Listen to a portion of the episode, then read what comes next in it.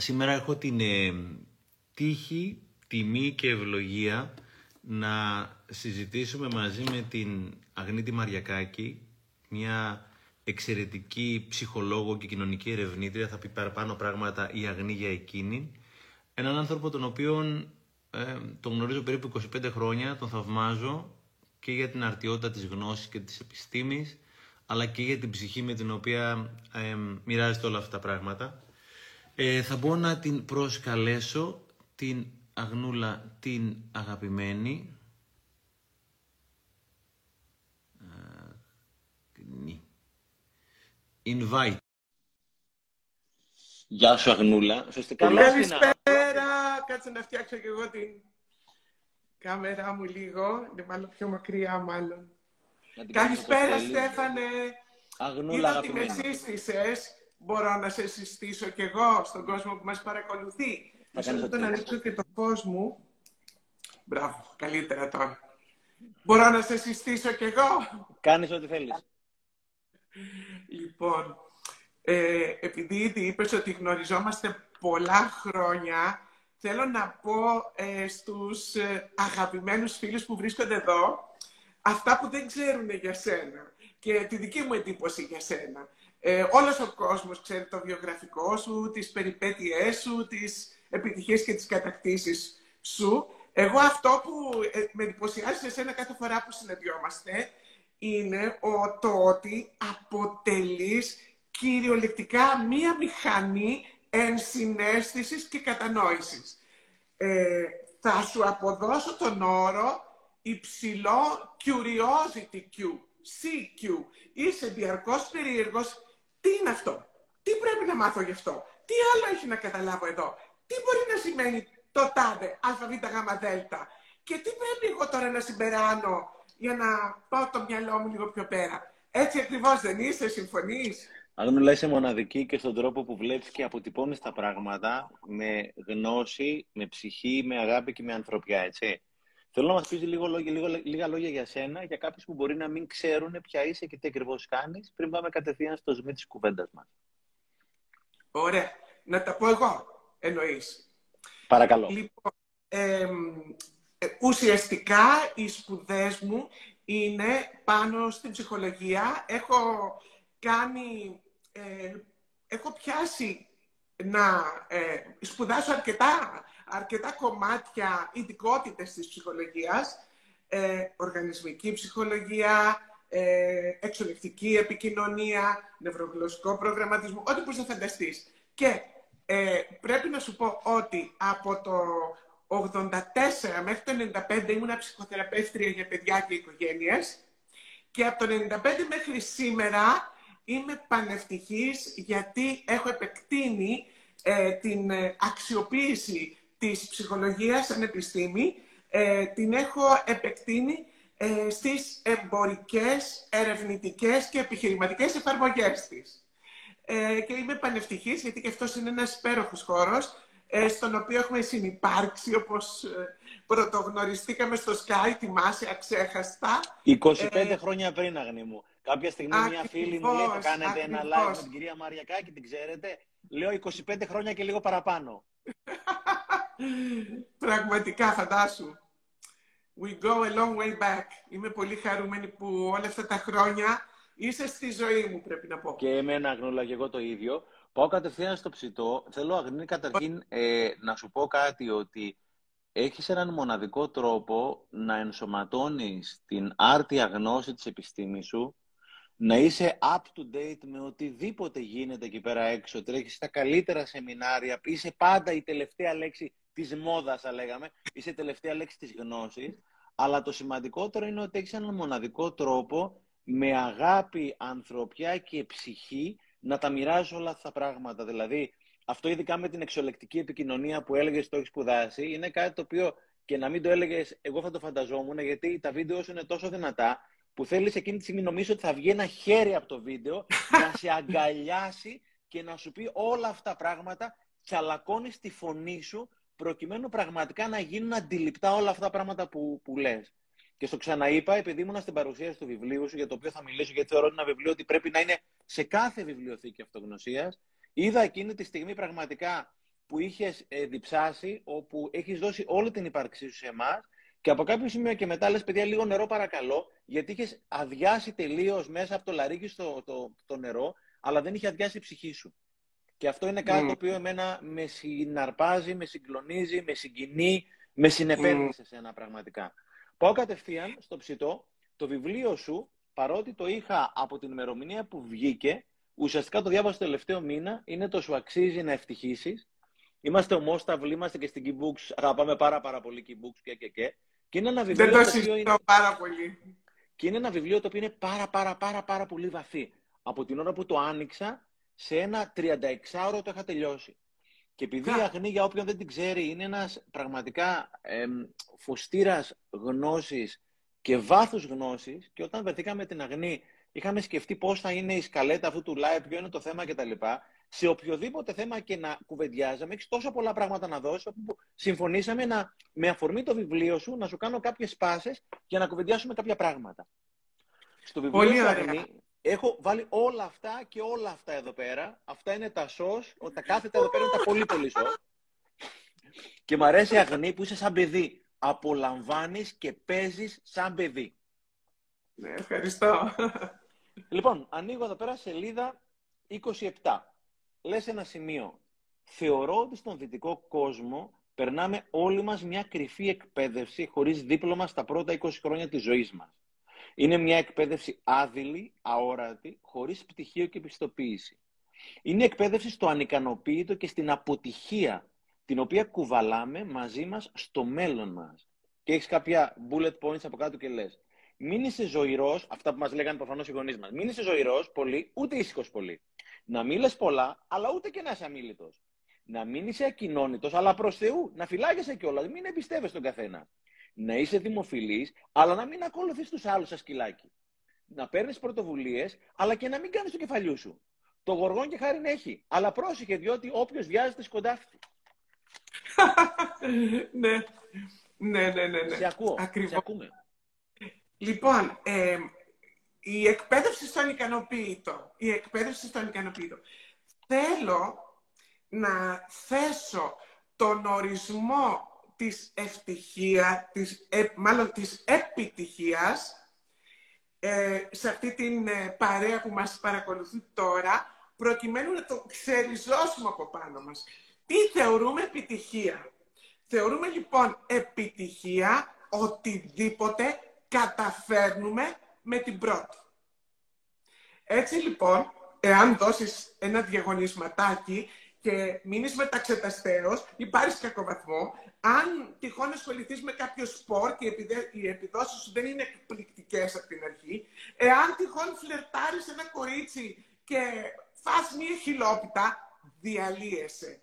Αυτή είναι η εκπαίδευση στο ανικανοποίητο. Δηλαδή, έχουμε εκπαιδευτεί από τους γονείς μας να παίρνουμε αποδοχή, μπράβο, όταν η επιτυχία είναι θεαματική, ακαριαία, άμεση, και δεν έχουμε κατανοήσει βαθύτατα πως ε, κάθε βαθιά, ουσιαστική και ολοκληρωμένη επιτυχία έχει σαν προϋπόθεση νομοτελειακά να περάσεις από στάδια βαριεστημάρας, ανίας, προσπάθειας, ε, ε, ματέωσης και φυσικά και αποτυχίας. Σαν αποτέλεσμα, ε, η ουσία είναι ότι μέσα στα δώδεκα χρόνια δημοτικό γυμνάσιο εκπαιδευόμαστε πώς να λυπόμαστε τον εαυτό μας, πώς να είμαστε εξαιρετικά επικριτικοί, εξαιρετικά Ε, αυστηροί με τον εαυτό μας, λιανίζοντας την αυτοεκτίμησή μας. Ε, θα ήθελα να καλέσω όλους μας ε, σήμερα το βράδυ να αποκαθυλώσουμε, να είναι μια, όχι και μεγάλη Παρασκευή, να είναι μια μεγάλη Κυριακή που αποκαθυλώνει κανείς αυτόν τον ορισμό και λέει μέσα του: κάθε φορά που επιτυγχάνω, απογειώνω τη ζωή μου. Μπορούμε να το λέμε αυτό για να ξεφύγουμε πια από αυτό το ανικανοποίητο. Κάθε φορά που αποτυγχάνω, απογειώνω τη ζωή μου. Γιατί? Γιατί η αποτυχία είναι ο μόνος τρόπος να ανακατευθύνεις την, προσ... την προσπάθειά σου προς τη σωστή κατεύθυνση. Και αν δεν κάνεις ανακατεύθυνση, είσαι το μεγάλο μηδέν. Λοιπόν, άκου να σου πω ένα κομμάτι ακόμα. Μια που με ρώτησες, είμαι, είμαι δυστυχώς φλίαρη, θα πλημάζεις κοφτήρες. Λοιπόν, ε, το ανικανοποιητό έχει ένα ακόμα, μια ακόμα διάσταση. Το, ε, το ένα κομμάτι ε, που μας εκπαιδεύει στο ανικανοποιητό είναι ένας πολύ ηλίθιος ορισμός για το τι εστί επιτυχία, και το άλλο είναι ότι από πολύ μικρά παιδιά ε, εκπαιδευόμαστε στη σύγκριση. Παράδειγμα, όταν γεννήθηκε η κόρη μου, το μόνο που ήθελα να ξέρω όταν, με τη μέρα που γεννήθηκε, είναι ότι είναι γερή. Μετά όμως ήθελα να είναι και όμορφη. Και αφού είδα ότι ήταν και γερή και όμορφη, μετά έπρεπε να είναι και έξυπνη. Και μετά έπρεπε να είναι και κοινωνική. Και μετά έπρεπε να είναι και ευγενής. Και... δεν τελειώνει αυτό. Η προσδοκία των γονιών δεν τελειώνει καθόλου. Σαν αποτέλεσμα, ε, μεγαλώνουμε όλοι μας με μία μεζούρα με την οποία μετριόμαστε συνέχεια. Συνέχεια, δεν σταματάει ποτέ αυτή η μεζούρα. Και ποιο είναι το τραγικό? Ε, μετριόμαστε πάντα ε, με ένα φακό που κρατάμε στο χέρι, ψάχνοντας να βρούμε τι δεν έχουμε εμείς, τι έχουν όλοι οι άλλοι και δεν έχουμε εμείς, για να συγκριθούμε με αυτό και να νιώσουμε τη μειονεξία, την ήττα, ε, ε, την αυτομείωση, την αυτολύπηση, και αυτό είναι πολύ τραγικό.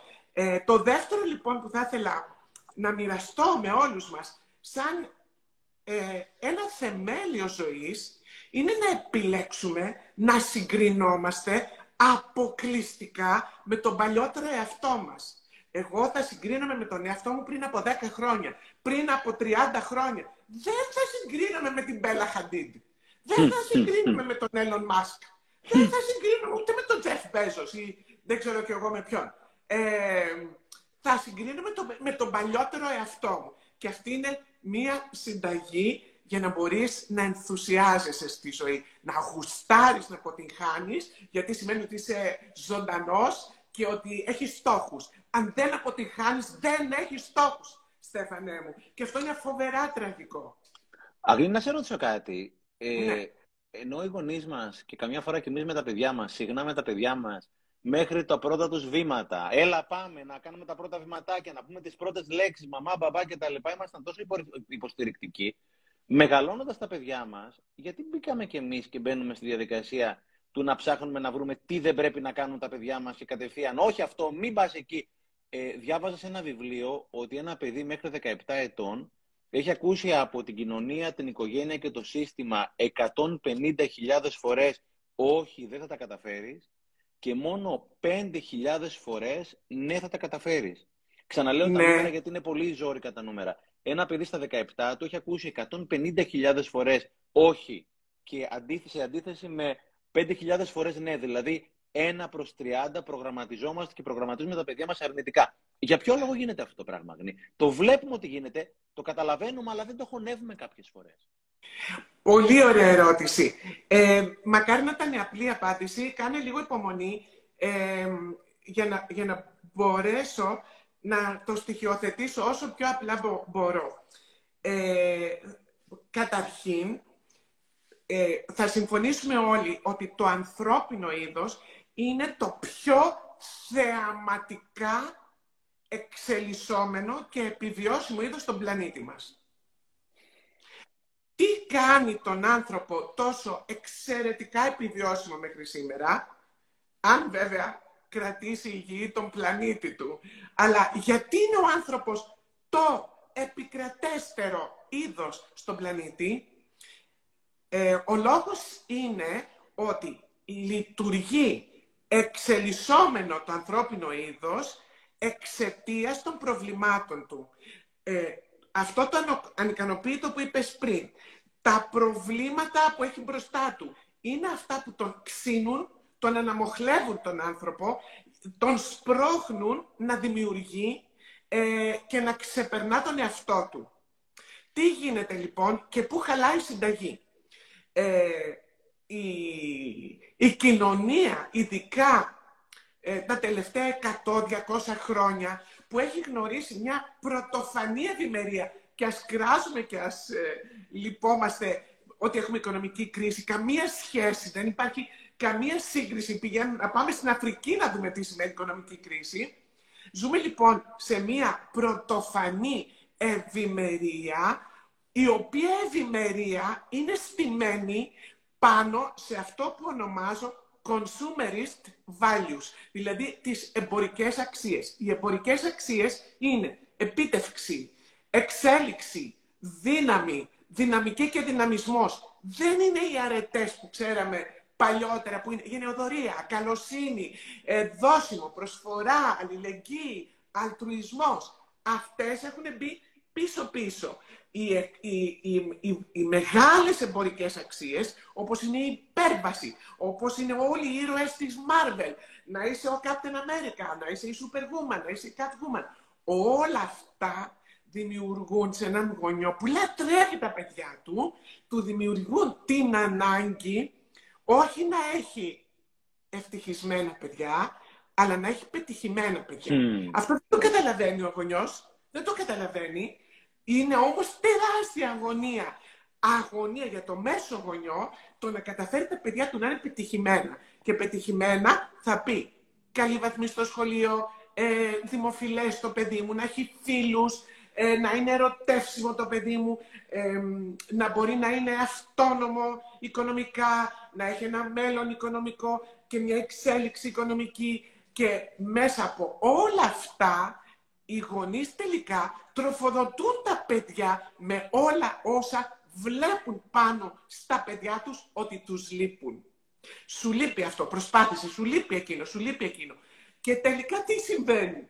Εμείς τα παιδιά, και εγώ με τέτοιους υπέροχους με γονείς, αλλά έτσι ήταν και οι δικοί μου γονείς, μεγαλώνουμε με γονείς, των οποίων τη φωνή, εγώ οι γονείς μου έχουν, περά, έχουν πεθάνει πάρα από δέκα χρόνια, αλλά ακούω ακόμα τη φωνή, προσπάθησε, ε, να είσαι το καλό παιδί, να είσαι τύπος και υπογραμμός, μη με προδώσεις. Ο πατέρας μου έχει χρόνια που δεν υπάρχει. Αλλά ακόμα επιδιώκω να μην τον προδώσω. Και αξιολογώ τον εαυτό μου, τον βάζω τον εαυτό μου σε μια ακτινογραφία, Στέφανε, βρίσκοντας όλα τα κενά του. Και μη βλέποντας όλα τα κομμάτια μου που τα έχω συνθέσει, που τα έχω δημιουργήσει, που τα έχω εξελίξει. Με το που καταφέρνω να εξελίξω κάτι στον εαυτό μου, αυτόματα γίνεται αυτονόητο. Πάβει να με ευχαριστεί και ξαναγυρίζω στο κενό. Γιατί έχουμε εκπαιδευτεί να μας κωθοδηγεί το κενό. Έχουμε εκπαιδευτεί να μας κινητοποιεί το κενό, η μειονεξία, ε, ε, το άδειασμα. Ε, μας, μας κινητοποιεί η σύγκριση με τον γείτονα, με τον συνάδελφο, με, τον, με την ξαδέρφη. Είναι μία μηχανή που παράγει δυστυχία στη ζωή μας. Oh, και θεωρώ... Oh. Ναι. Συνέχισε. Ναι, και θεωρώ, θεωρώ ότι ο καθένας από εμάς οφείλει να είναι συνειδητός. Ε, ε, ε, πολλές φορές ακούω γονείς, ε, μου τυχαίνει πολλές φορές να μιλάω, όπως και εσύ ξέρω ότι ε, είναι στόχος ζωής σου, Στέφανε, η εκπαίδευση των μικρών παιδιών. Είναι στο τον έμπορο, ελπίζω ότι όλοι όσοι βρίσκονται εδώ γνωρίζουν την ε, πρωτοβουλία σου με τον τίτλο «Ναι μπορώ», ε, και το βλέπεις και εσύ, το βλέπω και εγώ. Λοιπόν, βλέπω γονείς που λέ, λένε, λένε ας πούμε, ναι, αλλά αν δεν τα κάνω αυτά, το παιδί μου θα αράξει, ε, το παιδί μου δεν θα κινητοποιείται, το παιδί μου δεν θα καταφέρει τίποτα στη ζωή. Γιατί? Γιατί πρέπει τα παιδιά μας να γίνουν Superman. Αν ένα παιδί σου, το παιδί σου, αν το εμπνεύσεις τις μεγάλες αξίες της ζωής, είναι τόσο ακαταμάχητες αυτές οι ωραίες αξίες, που το παιδί σου δεν χρειάζεται να γίνει ο Ομπάμα, το παιδί σου δεν χρειάζεται να γίνει ο Einstein, αλλά στο μικρό κοσμό του μπορεί να είναι ένας υπέροχος άνθρωπος που δημιουργεί ποιότητα ζωής για τον εαυτό του και για τους άλλους.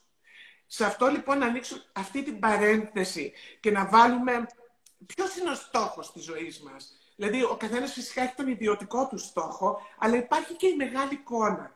Και θα ήθελα, ε, με έχεις πατήσει το κουμπί και πρέπει να με σταματάς πότε-πότε, και θα ήθελα να, να, να επιλέξουμε ποια είναι η μεγάλη μας εικόνα σαν στόχος για τη ζωή μας. Ε, πολλοί κόσμος λέει, ας πούμε, Ε, τι θέλεις από τη ζωή σου, θέλω να είμαι καλά. Ωραία, φυσικά, θέλεις να είσαι καλά, θα είσαι καλά. Και μετά ε, να κάνω τη διαφορά, να πετύχω, ε, να κάνω κάτι σπουδαία. Εγώ λέω τίποτα από αυτά. Η δουλειά μας σαν άνθρωποι είναι να παράγουμε αξία. Ό,τι αξία γουστάρει, μπορεί, αντέχει ο καθένας. Να παράγουμε, να δημιουργούμε αξία και ποιότητα ζωής για τον εαυτό μας και για τους γύρω μας. Ε, που σημαίνει ότι στηριζόμαστε πολύ γερά σε πολύ προσωπικές αξίες μας, ακριβώς για να παράγουμε ε, αυτή την αξία. Ε, οπότε... να, να, να κάνω μια διακοπή, μια ανωτελεία. Λες ότι ουσιαστικά τα παιδιά μας θέλουμε να είναι ο Ομπάμα στη ρητορική, ο Elon Musk στα λεφτά, η Bella Hadid στο σώμα, δεν ξέρω τι. Αλλά δεν είναι κάτι αντίστοιχο, ρε Αγνή, που κάνουμε και με τον εαυτό μας, όπου στον εαυτό μας έχουμε προγραμματιστεί, πες, μια μηχανή δυστυχίας. Γιατί έχεις ένα μοναδικό τρόπο, είσαι γλωσσοπλάστης. Έχεις ένα μοναδικό τρόπο να φτιάχνεις δικές σου εκφράσεις, είτε μονολεκτικά είτε περιφραστικά. Οπότε αυτή τη μηχανή της δυστυχίας, την οποία ουσιαστικά κληρονομούμε και στα παιδιά μας, δεν είναι μια μηχανή την οποία έχουμε περάσει πάρα, πάρα πολύ καλά την εκπαίδευση του αυτοβασανισμού πριν το μεταδώσουμε στα παιδιά μας. Δεν το συζητώ, δεν το συζητώ. Στέφανε, θα έλεγα ότι κανένας μας δεν έχει γλιτώσει. Κανένας μας δεν έχει γλιτώσει από αυτό και το πρόβλημα είναι ότι ο πύχης ανεβαίνει, ανεβαίνει, ανεβαίνει συνέχεια. Θέλω λοιπόν, για να είμαστε πάρα πολύ πρακτικοί με τους αγαπημένους φίλους που έχουμε εδώ, για να είμαστε πολύ πρακτικοί, εμ, θεωρώ ότι το πρώτο μας βήμα στη ζωή αυτή οφείλει να είναι η ικανότητά μας να ενθουσιαζόμαστε. Γιατί όταν mm. ενθουσιάζεσαι, όταν σου αρέσει ο αέρας που αναπνέεις, το δωμάτιο στο οποίο βρίσκεσαι, οι άνθρωποι που σε αγαπούν και είναι δίπλα σου, όταν σου αρέσει ο μήνας Μάιος και η άνοιξη τον, τον μήνα Μάιο, συνδέεσαι με τα εφόδια σου και με τις λύσεις σου. Τι σημαίνει αυτό? Θα λειτουργήσει το ένστικτό σου, θα λειτουργήσει η διαίσθησή σου, θα λειτουργήσει η ευστροφία σου. Τίποτα από αυτά δεν θα λειτουργήσουν άνετα, εύκολα, αβίαστα. Δεν θα λειτουργήσουν όλα αυτά τα δώρα, τα χαρίσματά σου, εάν είσαι στριμωγμένος σε έναν μικρό, λιγοστό και τσουρούτικο εαυτό. Εάν, ας πούμε, κοιτάς τον εαυτό στον καθρέφτη και αυτό που βλέπεις σε προβληματίζει. Πώς θα ξυπνήσουν οι μεγάλες δυνάμεις μέσα σου τότε? Δεν υπάρχει περίπτωση. Για να είμαστε λοιπόν πρακτικοί, προτείνω σε όλους μας τα πρωινά, που είναι η πρώτη μας δουλειά, να πάμε, να πληθούμε. Κάθε πρωί να ξανασυστηνόμαστε στον καθρέφτη μας. Να ξανασυστηνόμαστε στον καθρέφτη μας σημαίνει τι?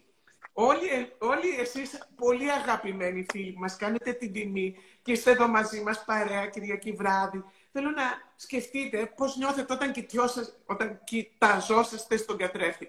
Ε, ο ένας λέει τι ρητίδες έχω, ο άλλος λέει φύγαν τα μαλλιά μου, ο τρίτος λέει ας πούμε πώς είμαι έτσι ή πώς... Εγώ πολλές φορές το λέω αυτό. Λέω, κοιτάω τον εαυτό μου και λέω ποια είναι αυτή? Εγώ δεν είμαι αυτή, εγώ είμαι πολύ πιο μικρή από αυτό που βλέπω. Ε, και... Όταν κοιταζόμαστε στον καθρέφτη, η πρώτη μας δουλειά, ειδικά εμείς οι γυναίκες, είναι να αλλάξουμε τη φάτσα μας, να φορέσουμε τα make-up μας, να αλλάξουμε την αλήθεια μας. Δεν λέω πως είναι κακό, το κάνω πρώτη εγώ. Απλά είναι μια πραγματικότητα. Λοιπόν, θέλω να προτείνω σε όλους μας κάθε πρωί να λέμε καλημέρα στον καθρέφτη. Mm, και mm. η πρόταση που εγώ κάνω στον εαυτό μου είναι κοιτάζομαι στον εαυτό μου, κοιτάζω τον εαυτό μου και του λέω αυτού σου κούκλα μου Άρα, και έξυπνω τη μέρα μου. Συνέχισε, συνέχισε, συνέχισε, συνέχισε.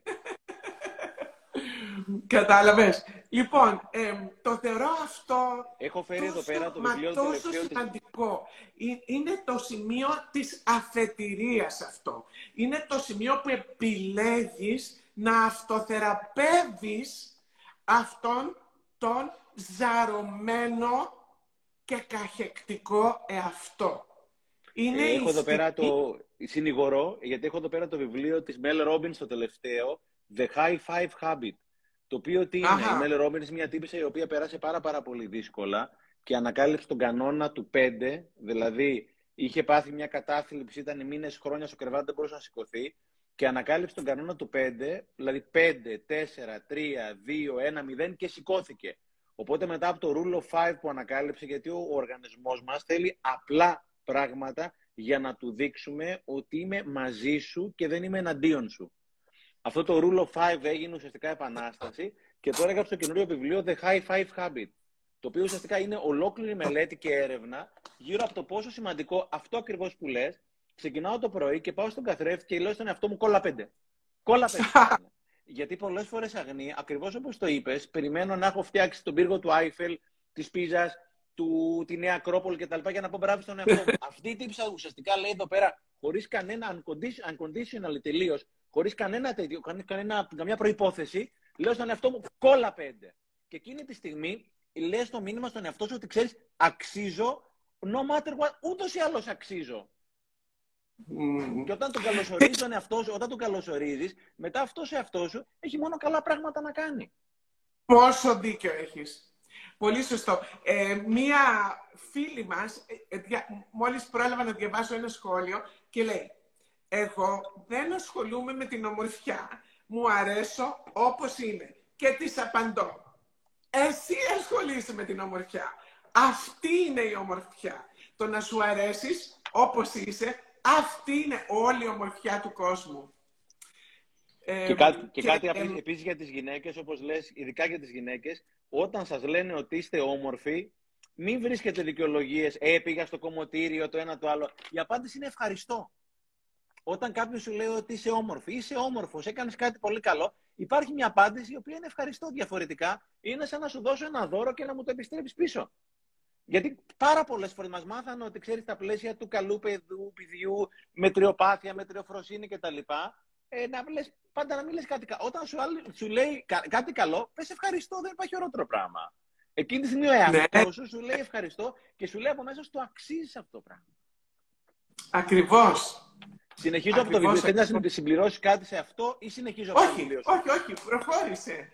Λοιπόν, σελίδα, α, εδώ πέρα το είπαμε λιγάκι, ε, απλώς το τονίζω γιατί έχεις ένα πολύ ωραίο τρόπο να τα λες. Η μητέρα όλων των απορρίψεων είναι η απόρριψη του εαυτού μας. Λες σε κάποιο σημείο. Η μητέρα όλων των απορρίψεων. Λες λίγο παρακάτω, αυτοπεποίθηση είναι το πόσο δεν σε νοιάζει όταν κάποιοι σε απορρίπτουν, πόσο δεν σε νοιάζει να είσαι διαφορετικός. Ναι. Σε ακούω. Λοιπόν, ωραία. Ε, όπως πάντα όταν κουβεντιάζουμε, Στέφανε μου, έχεις, ε, ανοίγεις την πόρτα ε, σε, σε τόσο ωραίες ιδέες και τόσο ωραία νοήματα. Λοιπόν, θέλω να εξηγήσω στους αγαπημένους μας φίλους πώς η ψυχολογία εξηγεί τη μητέρα των απορρίψεων και πώς η ψυχολογία εξηγεί την τεράστια τεράστια ανάγκη μας να είμαστε αποδεκτοί, να διεκδικούμε την έγκριση, ε, να κάνουμε τα πάντα για να έχουμε την αποδοχή των άλλων. Ε, και εξού και ο ορισμός της αυτοπεποίθησης. Αυτοπεποίθηση είναι το πόσο δεν σε νοιάζει αν σε πάνε όλοι οι άνθρωποι γύρω σου. Θέλω λοιπόν να πω ότι ε, ένας από τους λόγους που, όπως προηγούμενα έλεγα, ότι ο άνθρωπος είναι το πιο επιβιώσιμο είδος στον πλανήτη αυτή τη στιγμή, είναι γιατί μπορεί να λειτουργεί σε κοινότητες, σε φυλές, σε ομάδες, σε κοινωνίες. Δηλαδή, ε, ο άνθρωπος επιβιώνει μέσα από την ομάδα. Αυτό είναι απόλυτο. Εάν βρεθεί έξω από την ομάδα, απλά θα χαθεί. Γιατί από τα πολύ ε, αρχαία χρόνια, Ε, μιλάω για εκατοντάδες χιλιάδες χρόνια πριν, ο άνθρωπος μοιράζει τις δουλειές στην ομάδα μέσα. Μοιράζει την ασφάλεια, την υγεία, την τροφή, τη φροντίδα, την έγνοια, την υγεία, τη φροντίδα υγείας. Αυτά τα μοιράζονται πολύ, εξειδικεύονται ο καθένας σε κάποια από όλα αυτά, έτσι ώστε το κάθε μέλος της ομάδας να απολαμβάνει πολλαπλή φροντίδα από πολλές πηγές, εξασφαλίζοντας την επιβίωσή του. Τι γίνεται τώρα? Αυτό έχει περάσει στην νευρολογία μας. Είμαστε φτιαγμένοι να συνδεόμαστε. Πώς, πώς το ξέρουμε αυτό? Νούμερο ένα, οι νευρώνες καθρέφτες. Με το που βλέπω το πρόσωπό σου στο Instagram τώρα, ανάβουν ένα σωρό λαμπάκια εδώ μέσα που με εξηγούν πώς σκέφτεσαι, πού βρίσκεσαι αυτή τη στιγμή, ποιο είναι το κέφι σου. Όχι όμως μόνο αυτό, μέσα στον πρώτο χρόνο της ζωής του ένα παιδί θα βιώσει την πιο δομική διαδικασία της ύπαρξής του, που είναι η διαδικασία της σύνθεσης με έναν άλλον άνθρωπο, το οποίο περνάει μέσα από το πετσί του, περνάει μέσα από το βυζί της μάνας, περνάει μέσα από το χάδι, το σφίξιμο, το τραγούδισμα, τη φωνή. Τι γίνεται λοιπόν?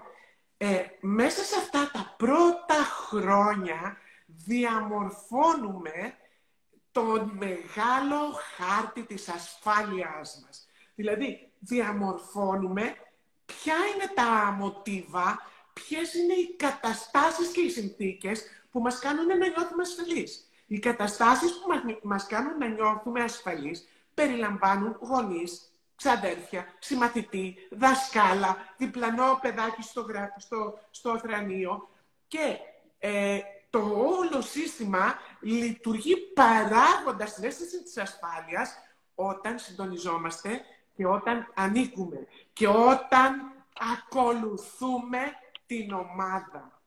Τι mm. γίνεται όμως? Mm. Έρχεται μία μαγική στιγμή. Λοιπόν, θέλω να με ακούσετε πολύ προσεκτικά ποια είναι αυτή η μαγική στιγμή, γιατί πρέπει να τη μάθουμε να την εντοπίσουμε στον εαυτό μας. Έρχεται λοιπόν μία μαγική στιγμή που συμβαίνει πολύ συχνά κάπου στην εφηβεία, κάπου στα πρώτα νεανικά μας χρόνια, που αρχίζουμε και θυσιάζουμε τον εαυτό μας για την ομάδα. Έρχεται μία στιγμή που το ισοζύγιο ανάμεσα στο τολμώ να είμαι διαφορετικός και αντέχω να ξεφύγω από την πεπατημένη, αντέχω να δημιουργήσω το δικό μου μονοπάτι, έχω την τόλμη, το κουράγιο, το στένος και τη δύναμη να διαμορφώσω την ταυτότητά μου, την εντελώς διαφορετική και προσωπική. Έρχεται η στιγμή που αυτό το θυσιάζω. Το θυσιάζω προκειμένου να αισθάνομαι μέλος της ομάδας. Να έχω τον μπράβο από τον γονιό, να έχω τον μπράβο από τον προϊστάμενο και ειδικά εμείς οι γυναίκες, και θέλω να σκεφτούμε πόσες φορές δεν χτύπησε η καρδιά δυνατά, μπουμ, μπουμ, μπουμ, μπουμ, όταν σε κοίταξε κάπως στραβά κάποιος, όταν ήρθε η πεθερά σου και λες, «Ωχ, γιατί η βλεφαρίδα της είναι τριάντα μοίρες πιο δεξιά, τι σκέφτεται για μένα, ο Θεός ξέρει τι περνάει από το μυαλό της». Και αυτή η ταραχή, αυτός ο φόβος της κρίσης των άλλων, της κατάκρισης των άλλων, εμ, της μη αποδοχής, της σύγκρουσης με τον άλλον, της διαφοροποίησης από τους άλλους, γεννά αυτό το βαθύ, αυτή τη βαθιά υπαρξιακή ανασφάλεια. Και εκεί θυσιαζόμαστε. Θυσιάζουμε τα χαρίσματά μας, τις ιδέες μας, τη φαντασία μας, ε, τα κάποια όνειρά μας. Θα ήθελα να γίνω χορεύτρια, θα ήθελα να είμαι μουσικός. Όχι, θα γίνεις γραμματέας. Αγνή, όχι, γιατί χάνουμε το μέτρο? Το δημόσιο. Sorry που διακόπτω, αλλά γιατί χάνουμε το μέτρο? Δηλαδή, από το εγώ πάω στο εμείς, αλλά περιγράφει μια διαδικασία όπου από κάποιο σημείο και μετά πιθανότατα χάνω τον εαυτό μου στο εμείς, υπερθυσιάζομαι και τελικά έχω στον εαυτό μου. Για ποιο λόγο γίνεται αυτή η αμετροέπεια? Γιατί χάνουμε το μέτρο. Πολύ ωραία ερώτηση.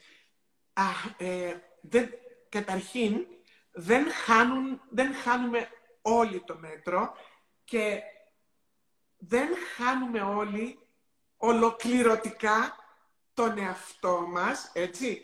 Ε, υπάρχει όλη η παλέτα του ουράνιου τόξου στο πόσο θυσιαζόμαστε για το εμείς, για τους συγκεκριμένους ανθρώπους. Γιατί κάποιοι από εμάς το κάνουμε υπερβολικά. Γιατί, κάποιοι από εμάς το κάνουμε... Γιατί τότε κάποιοι από εμάς το κάνουμε υπερβολικά. Λοιπόν, αυτό θα σου εξηγήσω αμέσως. Ε, έχει... Υπάρχουν δύο αιτίες γι' αυτό, δύο παράμετροι. Η μία παράμετρος είναι η εξής. Ε, το πόσο μας έχει στι, στοιχήσει όταν ήμασταν παιδιά, πόσο μας έχει στοιχήσει η επίκριση του γονιού όταν δεν τον ικανοποιήσαμε, όταν δεν φέραμε τον καλό βαθμό, όταν φλερτάραμε ένα αγόρι που δεν ήταν της εγκρίσεως της μαμάς, Ε, όταν κόψαμε το μαλλί ή, βάψαμε, ε, ή, ή το βάψαμε ένα κόρη μου στα δεκαεννιά, της ήρθε με ένα τατού.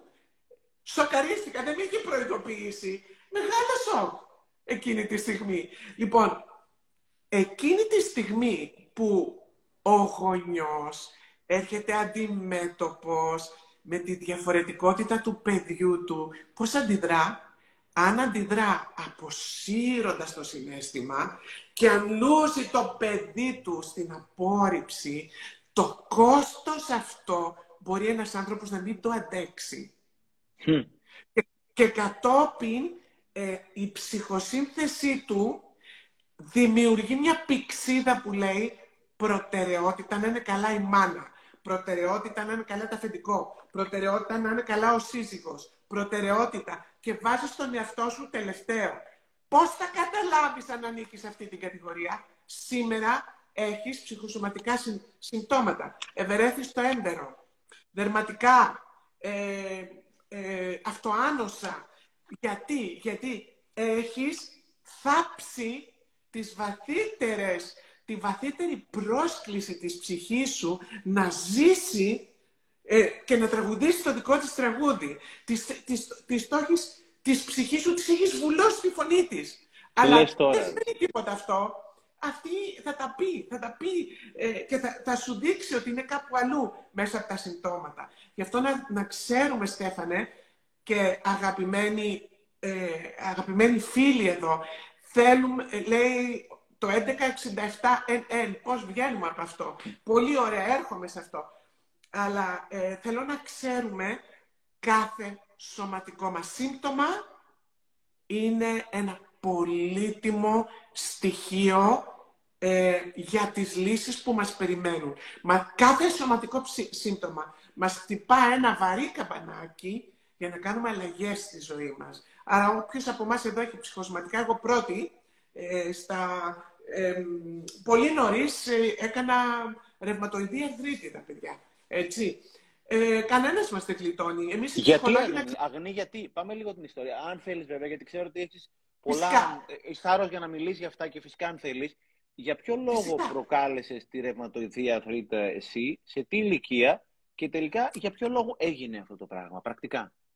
Πρακτικά. Ωραία. Λοιπόν, εμ, εγώ με, μεγάλωσα με υπέροχους γονείς, καταπληκτικούς γονείς, σε μια πάρα πολύ συντηρητική οικογένεια, όπου η προτεραιότητα υπήρξε πάντοτε το να είμαστε άμεμπτοι, να είμαστε ε, σε όλα μας άνθρωποι, άνθρωποι ε, εξαιρετικής ηθικής, άνθρωποι που αγαπούν το Θεό, άνθρωποι της πίστεως, σε όλα αυτά, αλλά ε, χωρίς να είναι ανεκτό, να, χωρίς να μας είναι ανεκτό, ας πούμε, ε, το να είμαστε απλά άνθρωποι. Έπρεπε να είμαστε πνευματικοί υπεράνθρωποι, Στέφανε. Ε, στην επόμενη φάση της ζωής μου, ε, στην επόμενη φάση της ζωής μου, από την οποία είμαι πολύ ευτυχής γιατί έχω βγει, τι έκανα λοιπόν? Μπήκα σε μία φάση να υπεραποδεικνύω ότι μπορώ να ελέγχω τα πράγματα, κοίταξε του, τα χέρια μου, τα ηνία, ότι μπορώ να στηρίζω τους πάντες και τα πάντα. Σπούδασα ψυχολογία. Να ξέρουμε, οι μελέτες λένε ότι σχεδόν το εβδομήντα τοις εκατό των ψυχολόγων έχουν, αναφέρουν ότι έχουν περάσει τραυματικές εμπειρίες στην παιδική τους ηλικία. Αυτά είναι τα νούμερα, παιδιά, έτσι. Κανείς δεν γίνεται τυχαία αυτό που γίνεται. Mm. Λοιπόν, σπούδασα την ψυχολογία, μπήκα σε ένα λούκι με το σύνδρομο του σωτήρα, εγώ είμαι εδώ για όλους, για να αποδείξω την αξία μου. Δουλεύω, άρα αξί, αξίζω. Συνεισφέρω, άρα αξίζω. Θεραπεύω, που δεν μπορεί κανείς να θεραπεύσει, έτσι. Είναι τρέλα να σκεφτείς ότι μπορείς να θεραπεύσεις κανέναν. Όλοι θεραπεύουν, οι ίδιοι τον εαυτό τους, αλλά λέμε τώρα για μια τρέλα που είχα κάποτε. Θεραπεύω, άρα αξίζω. Θυσιάζομαι, άρα αξίζω. Και είχα και έναν ορισμό της αγάπης τότε, που δεν τον έχω πια, που έλεγε αγάπη είναι να είσαι, να είσαι εκεί όταν ο άλλος είναι αναξιαγάπητος. που σήμερα ξέρω ότι αυτός είναι ο ορισμός του μαζοχιστή. Να είσαι εκεί όταν ο άλλος είναι αναξιαγάπητος. Τι δουλειά έχεις με τον αναξιαγάπητο που σου ψήνει το ψάρι στα χείλη? Σαν αποτέλεσμα, στήριξη, δώσε στήριξη, στήριξη, στήριξη. Το στηρικτικό μου σύστημα που είναι τα κοκαλά μου είπανε, με συγχωρείτε, εμείς πάμε για τέτοιο λιμπατάκι. Θα βγούμε έξω για τσιγάρο. Αυτό είπανε τα κοκαλά μου. Τι λες τώρα? Και να σου η ρευματοειδή σε τρίτιδα. Τα κόκαλά μου απλά έπαψαν να λειτουργούν με, το στηρικτικό, με τον στηρικτικό τους ρόλο. Πρέπει να σου πω ότι το δύο χιλιάδες εννιά έκανα δύο μεγάλα χειρουργία, αντικατέστησα τα ισχύα μου. Ε, σήμερα είναι δύο χιλιάδες είκοσι δύο, δεν έχω κανένα σύμπτωμα ρευματοειδούς αρτρίτιδας. Έτσι, ε, ε, ε, άρα, προσοχή, οι ζημιές έχουν γίνει. Οι, οι ζημιές του αυτοάμεσου δεν θεραπεύονται. Αν δείτε τα χέρια μου, θα δείτε, τα, θα δείτε τις, τις στρεβλώσεις από την, ε, από την αρθρίτιδά μου. Αλλά τα φορώ σαν σαρδέλες, σαν επομίδες. Άρα σαν... δεν λες ότι ουσιαστικά τα κόκαλά σου κατέρευσαν επειδή συμβολικά πήγες να αντέξεις ένα βάρος που δεν σου αναλογούσε. Που δεν ήθελα να το κουβαλήσω πια, δεν άντεχα, δεν μπορούσα πια. Θέλω να ξέρουμε ότι τα συμπτώματά μας, ειδικά όταν είναι ψυχοσωματικά, είναι η σωματοποιημένη έκφραση των άδειλων και αόρατων αναγκών μας, Στέφανε. Τα σωματικά μας συμπτώματα είναι η σωματοποίηση των αναγκών μου που δεν φροντίζω. Με το που αρχίσω να φροντίζω αυτές τις ανάγκες μου, αμέσως ο εαυτός αρχίζει και μπαίνει σε ένα από τα μεγαλύτερα του χαρίσματα, ε, που είναι το χάρισμα της αυτοίασης. Άμα κοπώ στο χεράκι μου, δεν θα γιάνω εδώ, άμα κοπώ, δεν θα γιάνω. Το ίδιο γιάνει και η ψυχή μου. Ε, θα, θα, θα λιαθεί, θα, θα επουλωθεί και το κάθε ψυχοσωματικό σύμπτωμα, στο βαθμό που αντέχω. Ε, συνεχίζω, εγώ ψάχνα από το βιβλίο σου κάποια σημεία που έχω σημειώσει και επειδή πες αντέχω, λες ε, να αντέχεις μέσα στη σκοτεινιά του πόνου και να βρει, για να βρεις κρυμμένες ακτίνες από φως και ίαση. Περιγράφω και λίγο αυτό το οποίο πέρασες. Και μόνο όταν είσαι αποφασισμένος να δεις και να νιώσεις το τραύμα σου, μπορείς να λάβεις την ευλογία του, αφήνοντας την πληγή να σε οδηγήσει σε ένα καινούριο μέρος του εαυτού. Ξέρεις πώς να οδηγήσεις και άλλους πλέον σε αυτή τη διαδρομή.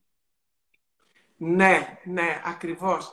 Ε, θα, θα πω το εξής, θέλω να σου δώσω εδώ ένα παράδειγμα, το οποίο το συναντώ αρκετά συχνά, Στέφανε, αυτό το παράδειγμα. Ας πούμε, υπάρχει μια σχέση mm-hmm. η οποία ε, έχει φτάσει σε ένα σημείο mm-hmm. όπου έχουμε δύο εχθρούς. Ας πούμε, είναι ένα ζευγάρι, ένα υποθετικό ζευγάρι, η Μαρία και ο Κώστας. Και στο ότι αυτό το υποθετικό ζευγάρι συγκρούεται ακραία. Και είναι στα πρόχειρα, στα πρόχειρα του χωρισμού. Ας πούμε λοιπόν ότι αυτή θυματοποιείται. Που δεν με νοιάζεται, που δεν με φροντίζει, που μου βάζει καυγάδες, που όλα του φταίνε, που δεν αντέχω άλλο, που είναι αδιάφορος. Αυτά τα λέμε εμείς οι γυναίκες. Που είναι αδιάφορος, που με γράφει τα παλιά του τα παπούτσια, που δεν φροντίζει να είμαι κι εγώ καλά. Αυτά λέει η γυναίκα. Θυματοποιείται η γυναίκα. Ο άντρας, ο άντρας λέει τα εξής. Με έχει ξετινάξει. Έρχομαι στο σπίτι να ξεκουραστώ, δουλεύω δώδεκα ώρες την ημέρα ε, και με ξετινάζει στην κρίνια. Είναι όλο απαιτήσεις, είναι όλο προσδοκίες. Δεν κάνω τίποτα καλά, δεν έχω ακούσει καλή κουβέντα στη ζωή μου. Δεν την αντέχω, δεν μπορώ να τη βλέπω. Έλεος πια, έλεος. Λες τώρα στη γυναίκα. Για να... Γιατί έρχομαι να μιλήσω για αυτό που είπες πριν, να συνειδητοποιήσεις το τραύμα σου. Λες λοιπόν στη γυναίκα. Μισό λεπτό. Έλα να το δούμε όλο αυτό από την αρχή. Έλα, δεν έχω καμιά αντίρρηση ότι αυτή τη στιγμή ε, ζεις με τον άντρα σου αυτή τη βαριά κατάσταση, αλλά δεν σε εμποδίζει κανείς από τη θέση του παραπονούμενου της αυτολύπησης και της γκρίνιας, να κάνεις ένα μικρό πηδηματάκι και να βρεθείς στη θέση της συμπόνιας προς τον άλλο. Ε, της συμπόνιας, αλλά ίσως και λίγο της ξεκάθαρης επικοινωνίας στο τι θέλεις. Και να τον συμπονέσεις κι αυτόν, αλλά και να μπορέσεις να του εκφράσεις τις ανάγκες σου, γιατί είμαι βέβαιη ότι θα ήθελε να τις ικανοποιήσει. Α, εγώ το έχω κάνει αυτό και δεν έχει πετύχει ποτέ. Ε, μήπως να σκεφτείς έναν άλλον τρόπο να το κάνεις. Μπα, το έχω κάνει εγώ και με άλλο τρόπο. Σκέψου όμως ένα τρίτο τρόπο. Αυτό δεν θα πιάσεις τον δικό μου. Βλέπεις τώρα τι γίνεται. Αυτό αποκλείεται. Ο, ο δικός μου δεν είναι τέτοιος τύπος, δεν του πιάνουν αυτά. Τότε κάνε το εικοστό πέμπτο. Την εικοστή πέμπτη πιθανότητα διαχείρισης. Αυτά θα μου πει ότι είναι διπλωματίες.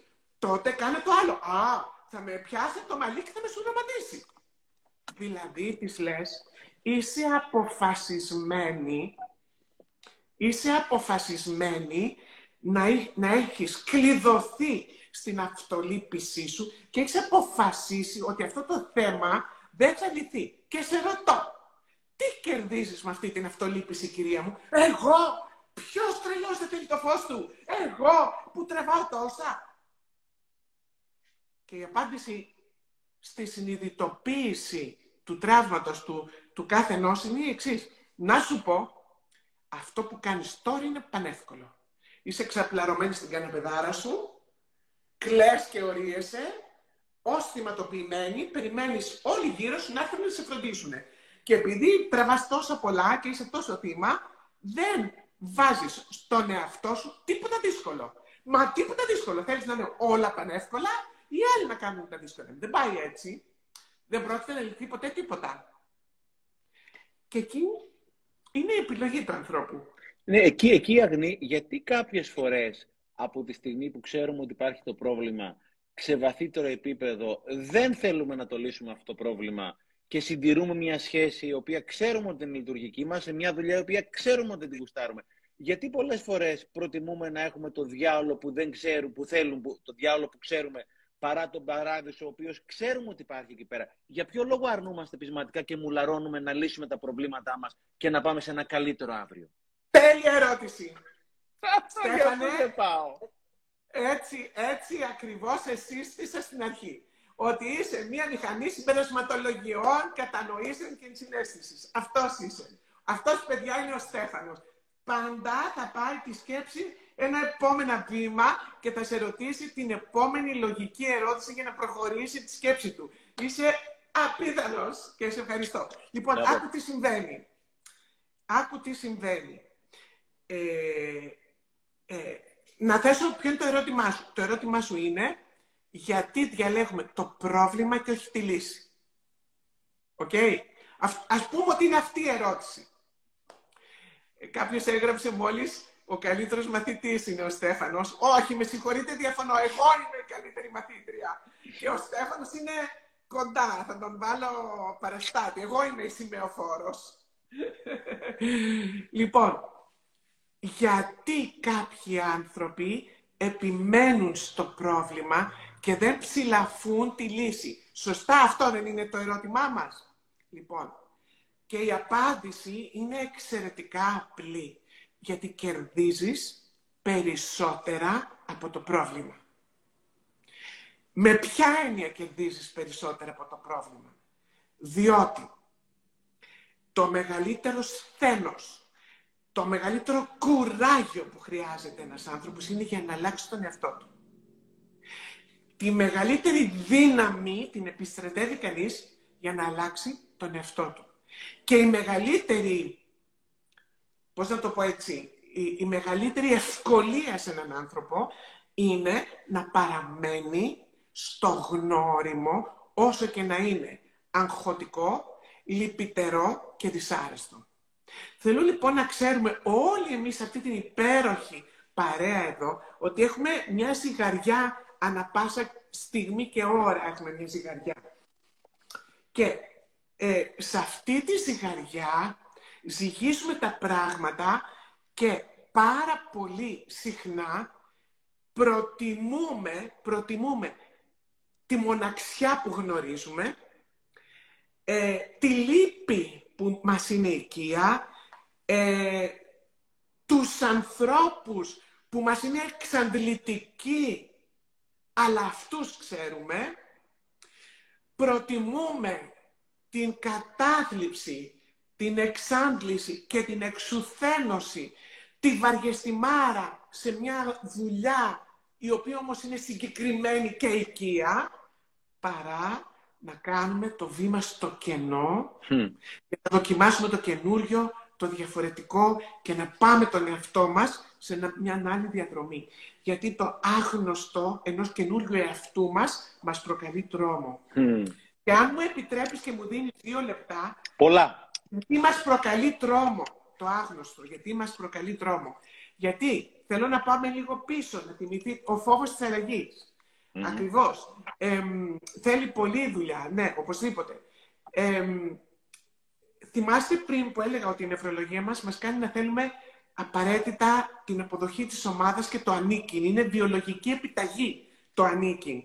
Λοιπόν, τι γίνεται, ποιο είναι το θέμα τώρα. Ότι όταν, ε, ε, όταν ε, ξεκινάς να διαπραγματευτείς την αλλαγή, διαταράσεις τη συναισθηματική οικολογία. Η λέξη οικολογία το αποτυπώνει απόλυτα. Ποια είναι η οικολογία? Η οικολογία είναι το πώς είναι στημένη η σχέση σου με τον άντρα σου. Το πώς τα πας με το παιδί σου. Το πώς τα πας με τη μάνα σου, με την πεθερά σου, με τον αφεντικό σου, με τον συνεργάτη σου. Όλα, όλες αυτές οι βασικές μας σχέσεις λειτουργούν πάνω σε λεπτές ισορροπίες. Πώς θα καυγαντήσουμε, πώς θα συγκρουστούμε, πόσο, μέχρι πού μπορούμε να το τραβήξουμε, και φοβόμαστε ακραία να το τραβήξουμε πάρα πολύ. Το φοβόμαστε αυτό, γιατί θα διαταραχθεί η οικολογία και φοβόμαστε να απολέσουμε, δηλαδή να χάσουμε τις σχέσεις μας και τους ανθρώπους μας. Και λες εδώ πέρα κάτι μαγικό από το βιβλίο σου, σελίδα εκατόν έντεκα, λες «Τελικά όμως νικά το γνώριμο και το ερώτημα είναι το μεγάλο γιατί». Γιατί τελικά όσο και αν υποφέρουμε, καθόμαστε με έναν σύντροφο που μας κάνει δυστυχισμένους, σε μια δουλειά διέξοδο, σε μια φιλία που μας πληγώνει. Λοιπόν, λες, αυτό συμβαίνει επειδή οι μηχανισμοί επιβίωσης του είδους μας, που έχουν εδραιωθεί εδώ και χιλιετηρίδες, βάζουν σε προτεραιότητα το αίσθημα, το αίσθημα της ασφάλειας σε βάρος ευτυχίας. Άρα λες ότι ο οργανισμός μας είναι κατασκευασμένος για να μας έχει ασφαλείς και όχι ευτυχισμένους. Ακριβώς. Και πολλές φορές βρίσκουμε μια ισορροπία στη δυστυχία και όχι ισορροπία στη δημιουργία, στην τόλμη, στην ανανέωση, στο καινούριο και στην εξέλιξή μας. Αυτό είναι άρα, μια αλήθεια. Άρα ουσιαστικά πρέπει να ξεβολευτώ, να πάω κόντρα σε αυτό το οποίο ο οργανισμός με εδώ και χιλιετηρίδες θεωρεί ότι είναι απαραίτητο να κάνει όταν υπήρχαν όμως τα λιοντάρια και τα μαμούτ, γι' αυτό ήθελε να με έχει ασφαλής, για να κάνω unlearning, να αλλάξω τη συναισθηματική οικολογία που λες και να δώσω νέα εντολή στον οργανισμό μου ότι από εδώ και πέρα δεν θέλω να είσαι ασφαλής, θέλω να είσαι ευτυχισμένος, έτσι. Το οποίο είναι τεράστια Μπράβο. Ιστορία. Είναι μια τεράστια ιστορία. Τεράστια πραγματικά. Ε, ναι. Είναι, πολύ, είναι, είναι, είναι μια μεγάλη υπέρβαση. Ε, και πολλοί από εμάς αυτή την υπέρβαση θα την κάνουμε στα τελευταία μας χρόνια, στο, στο τελευταίο μας κεφάλαιο. Δηλαδή θα, θα, θα δούμε ότι πολλοί από εμάς ε, θα, θα κάνουν αυτή την υπέρβαση, παραδείγματος χάρη, μετά τα σαράντα πέντε, μετά τα πενήντα, μετά τα πενήντα πέντε. Αν την κάνουμε, βρίσκουμε τότε το κουράγιο. Γιατί? Γιατί πλησιάζουμε στο σημείο μηδέν, όπου δεν έχουμε πια τίποτα να χάσουμε. Κατάλαβες? Δηλαδή, όταν είσαι νεότερος και έχεις τα παιδιά σου μικρά ή ψάχνεις να βρεις έναν σύντροφο ή φοβάσαι να ρισκάρεις το επαγγελματικό σου ή σε προβληματίζουν πολύ τα οικονομικά σου, ε, ακολουθείς πιο εύκολα την πεπατημένη και ρισκάρεις λιγότερο. Πολλοί κόσμος λέει, όχι, ναι, ρισκάρουν πολύ. Ναι, ισχύει αυτό. Πολύ, πολλά νέα παιδιά ρισκάρουν ανάμεσα στα είκοσι και είκοσι πέντε. Μόλις βάλεις τη ζωή σου σε μια ροή, ε, μετά υπάρχουν τόσα πολλά που ρισκάρεις, που πολύ συχνά επι, επιλέγεις την προδιαγεγραμμένη πεπατημένη, θα μπορούσα να πω.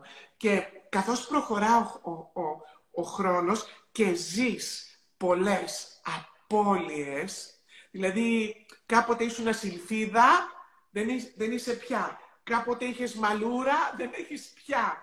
Κάποτε ήσουν ο σούπερ διευθυντής, τώρα σε έχουν παρκάρει σε μια πιο ανώδυνη θέση στην εταιρεία. Κάποτε σου ήταν πολύ σημαντικό να πάρεις προαγωγή, τώρα σε νοιάζει λιγότερο. Όταν λοιπόν έχεις ζήσει πολλές απώλειες, απώλειες συναισθηματικές, απώλειες ανθρώπων, σχέσεων και καταστάσεων και υγείας και, και, και, και, τότε αρχίζεις και προτεραιοποιείς διαφορετικά και κάποιοι από εμάς θα τολμήσουν αυτά που δεν τόλμησαν στα πρώτα χρόνια. Και αυτό είναι υπέροχο. Λέει ο, ο, εδώ... Ε, λέει κάποιος ότι σε μεγάλη ηλικία είναι δύσκολο. Πραγματικά ε, έχω δει και εγώ ότι με, υπάρχει ένα σύνορο μετά από το οποίο οι άνθρωποι αλλάζουν πολύ δύσκολα. Βλέπω όμως επίσης πάρα πολλούς ανθρώπους να λένε ε, και ιδιαίτερα πολλές γυναίκες και λένε έχω πάψει να σιδερώνω τις κάλτσες. Να μου πεις τι επανάσταση είναι αυτή. Έπαψε να σιδερώνεις τις κάλτσες. Τι επανάσταση είναι αυτή. Ναι, αλλά για αυτήν είναι. Έπαψα να σιδερώνω τις κάλτσες. Έπαψα να σιδερώνω τις πετσέτες. Έπαψα να μαγειρεύω δύο φαγητά την ημέρα. Έπαψα και τι κάνω. Γράφτηκα στο χορό. Από αυτά ξεκινάει η αλλαγή. Δεν χρειάζεται να γίνεις εξωγήινος.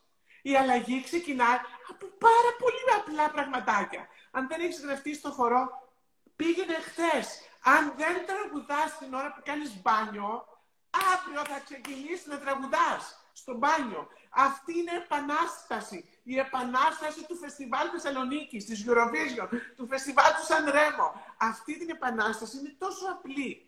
Ο αν... για... Ξέρετε πολλά ζώα που τραγουδάνε. Δεν μιλάω mm. για τα πουλιά και για τα ειδόνια που αυτός mm. είναι... αυτή είναι η φωνή τους, που το κελάιδημα είναι η φωνή τους. Δεν λέω γι' αυτό. Λέω για, για ζώα τα οποία μιλάνε και έχουν ειδική φωνή για τραγούδι. Ξέρετε εσείς πολλά. Ξέρετε πολλά ζώα που παράγουν τέχνη. Εάν δεν συνδέσει με την τέχνη, στερεί σε ένα θεραπευτικό εργαλείο απίστευτο. Και δεν σου είπα να είσαι ο Πικάσο.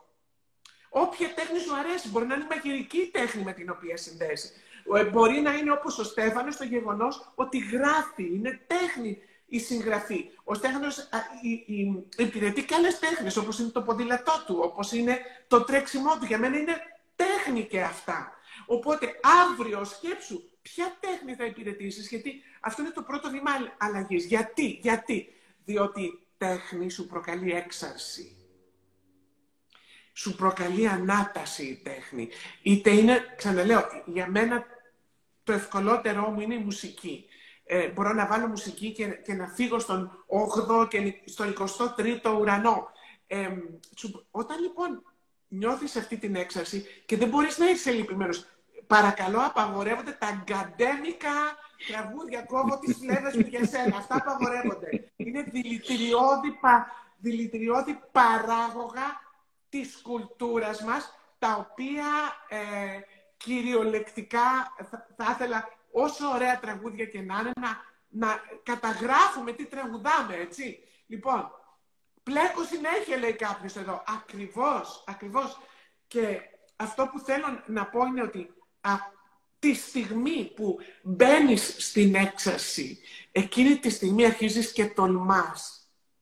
Εκείνη τη στιγμή ανακαλύπτεις το θάρρος σου και να μην σου πω ότι εκείνη τη στιγμή ξαφνικά αρχίζουν, κάνεις downloading, κατεβάζεις τις λύσεις σου, κατεβάζεις τις ιδέες σου. Δεν μπορεί ο άνθρωπος να δημιουργήσει χωρίς το στοιχείο της έξαρσης. Άλλωστε και ο... Πες τον εμωραίο, έβρικα, έβρικα. Έλα, παιδιά. Ο, ο Αρχιμίδης. Αρχιμίδης. Μπράβο, ο Αρχιμίδης. Ο άνθρωπος είχε πάει στο σπα και ανακάλυψε τον νόμο της άνοσης. Είχε μπει στην πανιέρα του άνθρωπος. Πλενότανε, φτιαχνότανε, ε, αρωματιζότανε. Και εκεί, στην ομορφιά του σπα και στην απόλαυση του μπανάκι, του κάνω μπανάκι, εκεί είχε την ιδέα του άνθρωπος. Δεν είναι τυχαίο που δεν του ήρθε το έβρικα έβρικα την ώρα που ήταν καθισμένο στο γραφείο του και μελέταγε εμβριθώς τα, τα, τα συγγράμματά του. Άρα λες, Αγνή, ότι ανα πάσα στιγμή είμαι ένα κλικ μακριά από την επόμενη αυτοανακάλυψη, από την επόμενη έξαρση. Μπορεί να είναι ένα τραγούδι, μια βόλτα, μια, ένα διάβασμα, κάτι. Οπότε, ανα πάσα στιγμή, εγώ διάβαζα, που το άκουγα, διάβαζα πάλι κάτι και έλεγε ότι ρε παιδί μου, όταν βάλεις μια καινούρια πληροφορία ή μια έξαρση, αυτό που λες μέσα σου, εκείνη τη, εκείνη τη στιγμή ε, διπλασιάζονται οι συνδέσεις μέσα στον εγκέφαλό σου. Ότι από εκεί πέρα που είναι από χίλιες εξακόσιες συνδέσεις γίνονται ξαφνικά τρεις χιλιάδες διακόσιες. Από τρεις χιλιάδες διακόσιες γίνονται έξι χιλιάδες τετρακόσιες. Οπότε είναι αυτό το τσικ, το οποίο είναι εκείνο το τραγούδι, είναι μια ομιλία, είναι ένα live, είναι ένα βιβλίο, είναι να κάνεις έρωτα με τον άνθρωπό σου, να σου χαμογελάσει τον καθρέφτη. Είναι ένα, κάτι απλό, το οποίο μπορεί να αλλάξει τη ζωή σου εκείνη τη στιγμή, έτσι.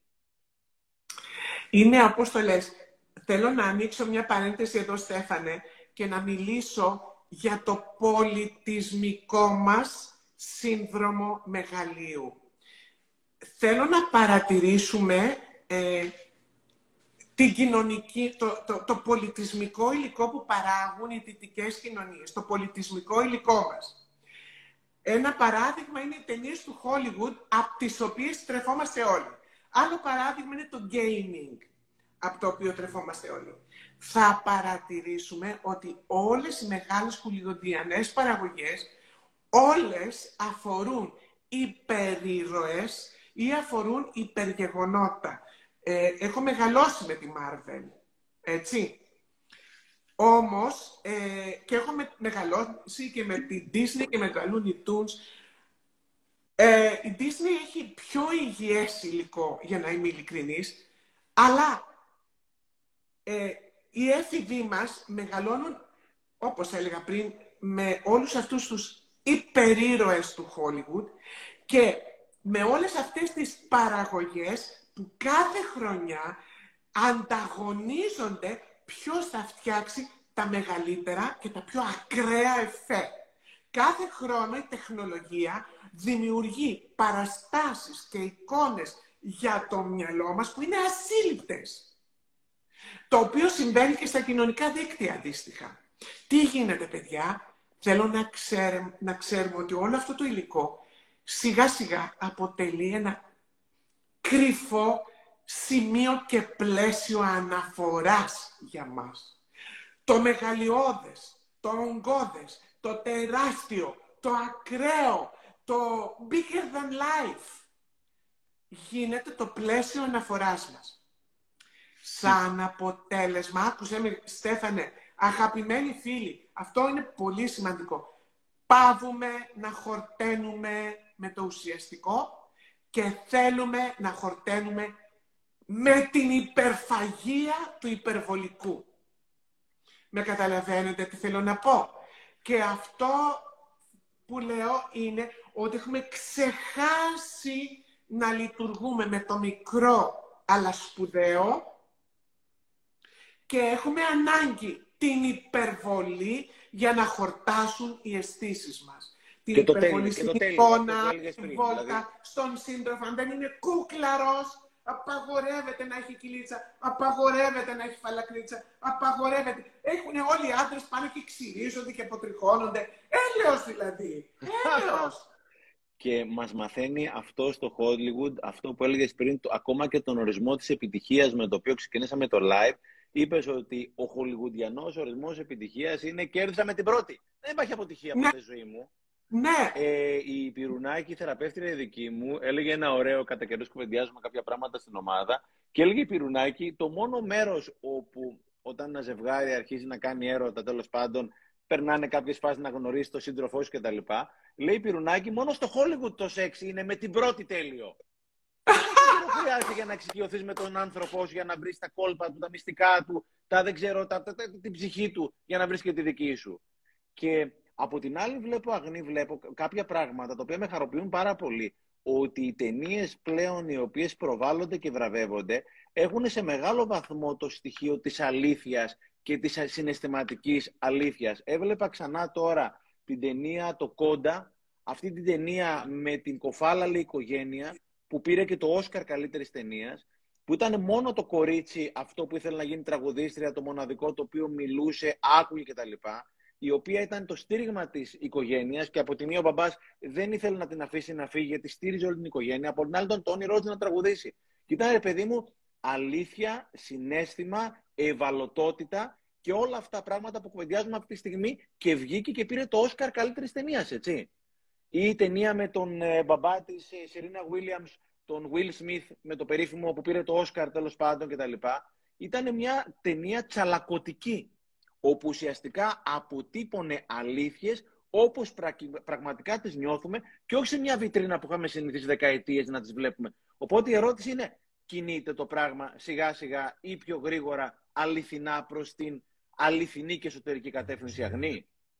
Θα έλεγα ναι, οπωσδήποτε. Και σε αυτό οι έρευνες λένε ότι μας οδηγούν οι millennials.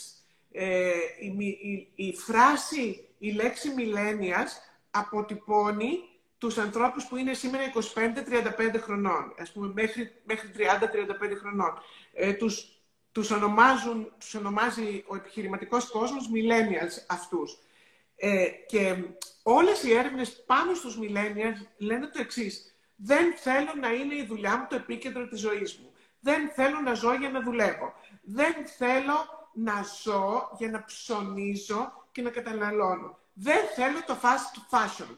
Δεν θέλω ό,τι επιβαρύνει το περιβάλλον. Θέλω οι εταιρείες να είναι σοφές απέναντι, εμ, ε, στην, σε, απέναντι στον πλανήτη. Ε, δεν με νοιάζει να ανακυκλώσω τα ρούχα μου. Δεν με νοιάζει να αγοράσω χρησιμοποιημένα ρούχα. Είναι μια γενιά καλύτερη αυτή. Οι millennials δηλαδή σίγουρα πιο αληθινή, έχουν... πιο, φαντάζομαι πιο αληθινή, Αγνή, γιατί πιο αληθινή θα έλεγα.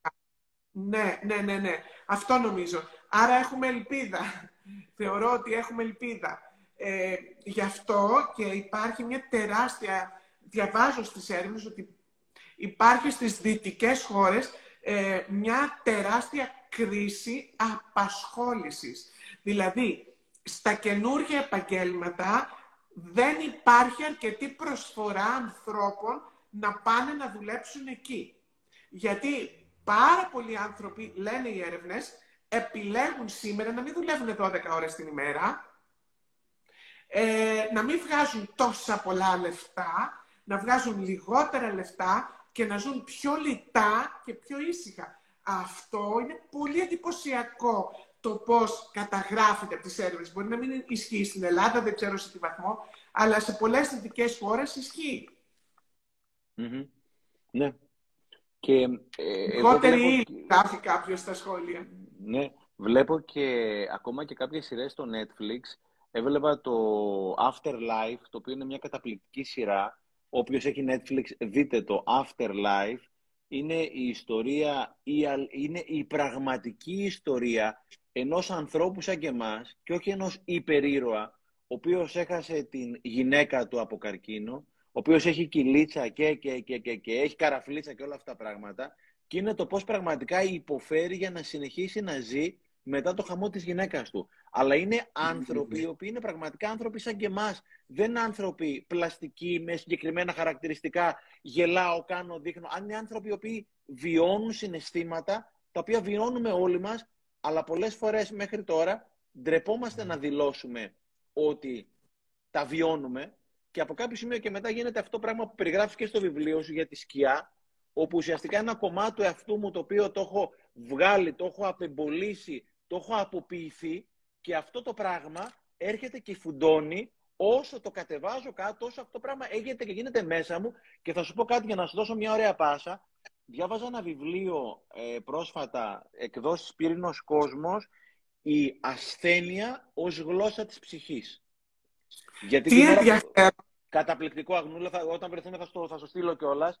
Ε, είπα θα στο αγοράσω, θα, έχει εξαντληθεί, στο θα βρω από πού να το πάρω. «Η ασθένεια ως γλώσσα της ψυχής».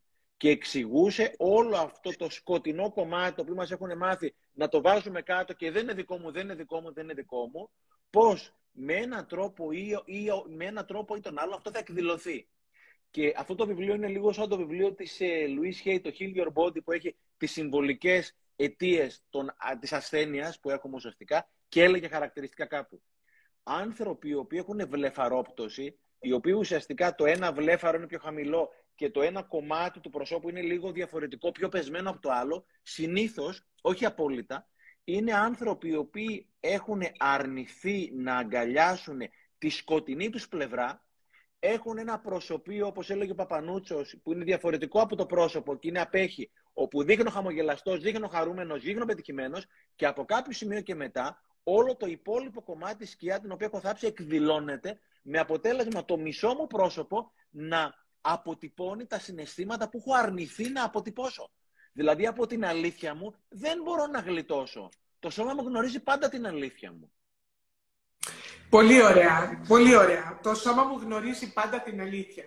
Λοιπόν, θα ήθελα, ε, παίρνοντας αυτή την πάσα, Στέφανε, ε, να, να, να, να γίνω όσο μπορώ πιο πρακτική για τους φίλους που μας παρακολουθούν.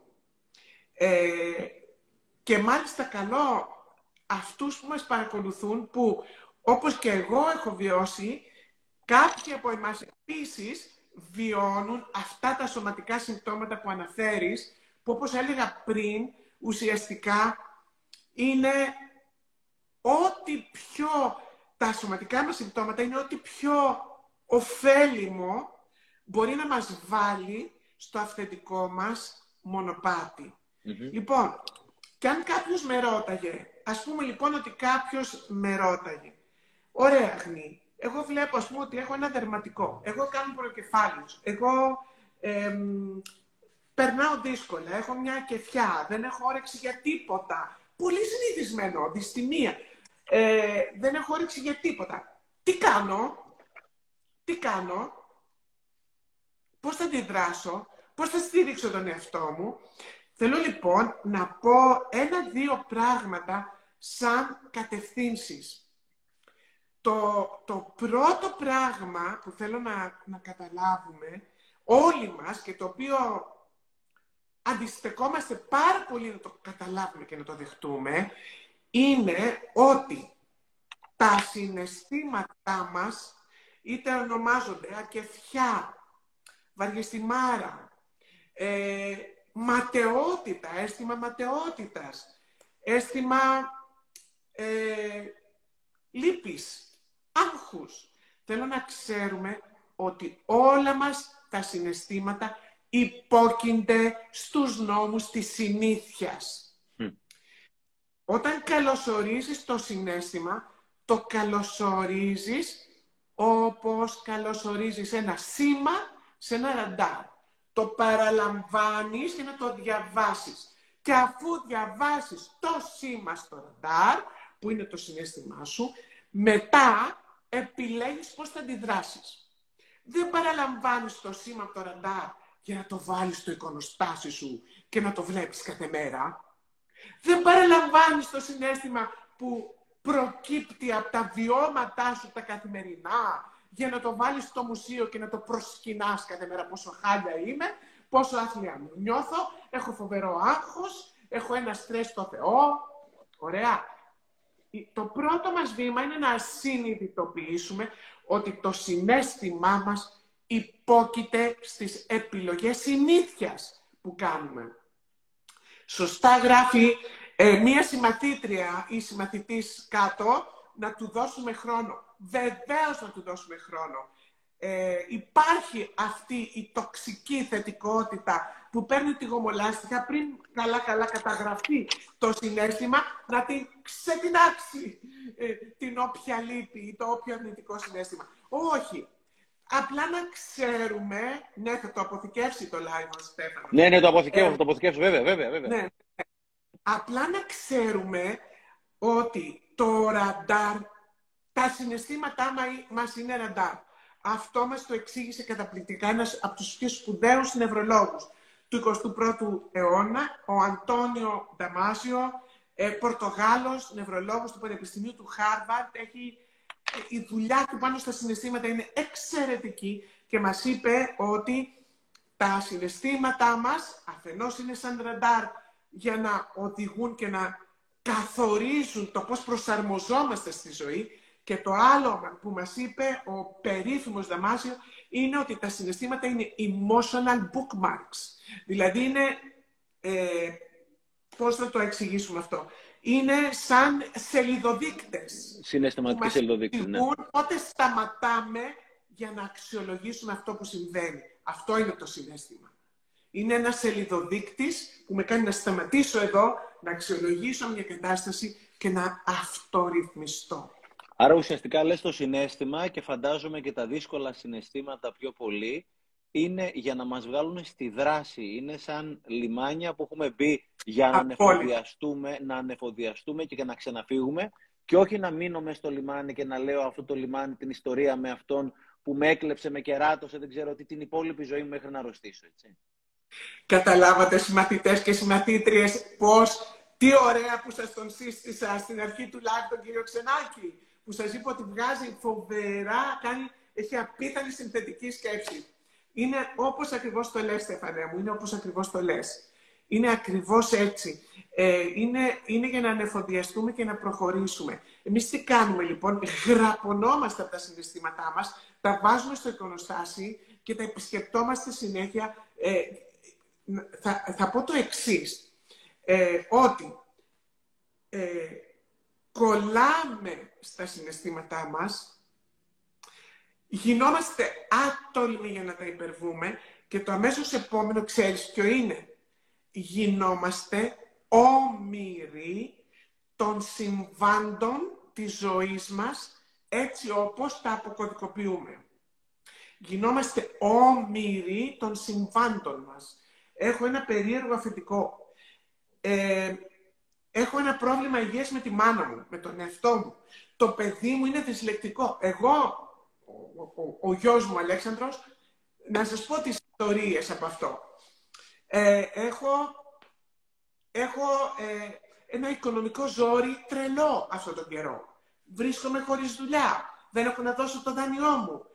Αυτά είναι τα συμβάντα τα οποία συμβαίνουν εκεί έξω. Με... οθούμε όλοι μας την ενέργεια, τη στρέφουμε στα συμβάντα και κάνουμε, γινόμαστε όμοιροι τους. Τα κάνουμε σημαία μας. Mm. Αυτά τα συμβάντα τα κάνουμε σημαία μας. Τη στιγμή που έκανα σημαία στη ζωή μου, την τραγ... όχι το συμβάν, την τραγικότητα που καταγράφω στο συμβάν, στο συμβάν έχω σταματήσει να παράγω λύσεις για αυτό το συμβάν. Έχω σταματήσει να το λύνω. Τη στιγμή που κόλλησα στην τραγικότητα, πω, πω, η μάνα μου είναι στο νοσοκομείο.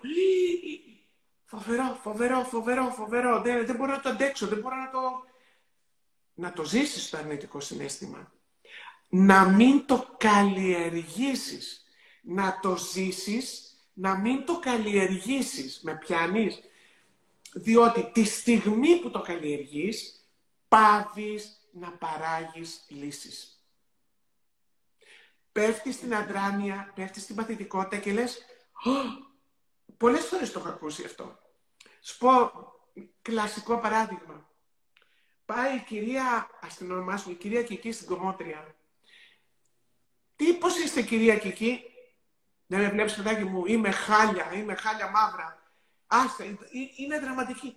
Η ζωή μου είναι δραματική. Μα εσείς το λέτε αυτό, που έχετε τον κύριο Μανώλη, ο οποίος σας προεδρεύει. Και τι να, κατα... και τι να το κάνω εγώ που έχω τον κύριο Μανώλη, που μου λες εσύ όλη μέρα στο καφενείο. Μήπως ασχολείται μαζί μου, είναι όλη μέρα στο καφενείο. Ναι, κυρία Κική, αλλά έχετε αυτό το υπέροχο σπίτι, έχετε τα πέντε δωμάτια. Και ποιος θα καθαρίσει τα πέντε δωμάτια? Με ρωτάς εμένα τι τραβάω να καθαρίσω τα πέντε δωμάτια? Ναι, αλλά του κάτω-κάτω έχετε αυτή την ωραία βεράντα, έχετε τις λάστρες, έχετε τον κήπο. Πόσοι έχουν τον κήπο? Ξέρεις τι μικρόβια έχει ο κήπος, ξέρεις την περιποίηση, ξέρεις πόσο μου κοστίζει εμένα ο κήπος σε ένθια και σε κυπουρό. Μα τι λέτε τώρα που έχετε την υγεία σας, τι άλλο θέλετε? Ποια υγεία μου, ξέρεις τι πονοκεφάλι σου έχω εγώ? Δεν τελειώνει αυτό ποτέ. Περνούμε σημαντικότητα από τα προβλήματά μας, Αγνή, δηλαδή νιώθουμε σημαντικοί και καμία. Ρωτάω.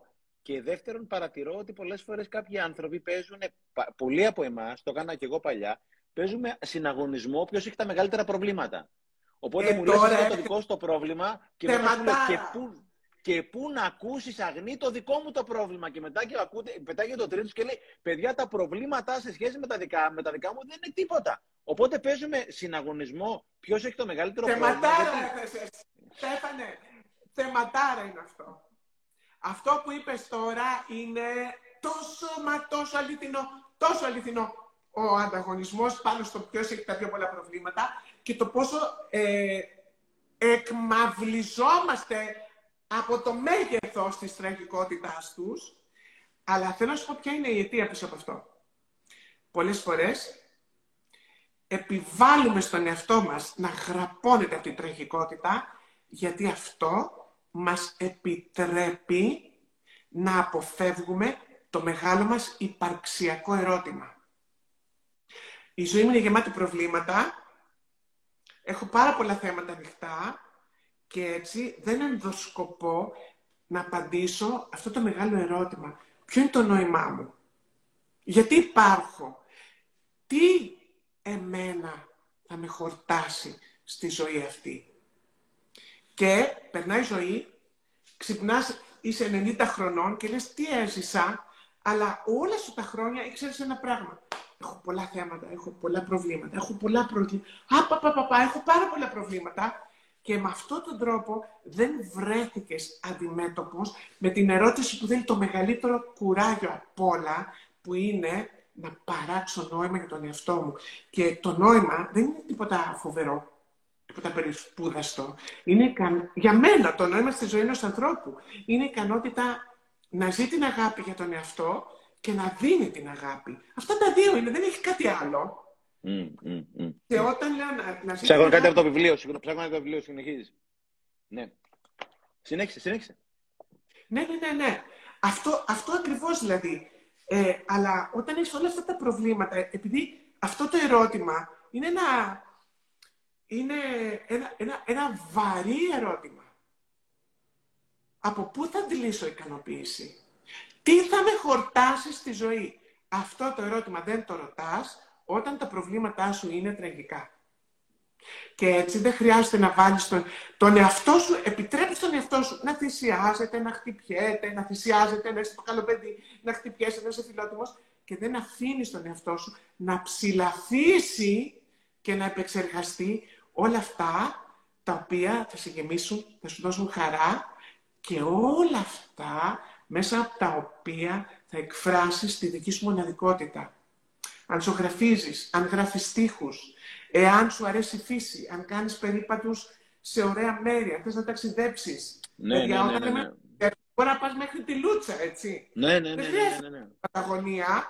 Ναι, ναι, ναι, ναι, ναι. Ε, μια φίλη εδώ πέρα γράφει, είχα κάνει κάποια στιγμή με τον Βασίλη τον Βασιλιάδη ένα live, ψυχοδραματιστής ο Βασίλης και πολύ βαθύ παιδί και αυτός. Και είχε πει ο Βασίλης ότι το θύμα έχει, το θύμα έχει πάντα παρέα.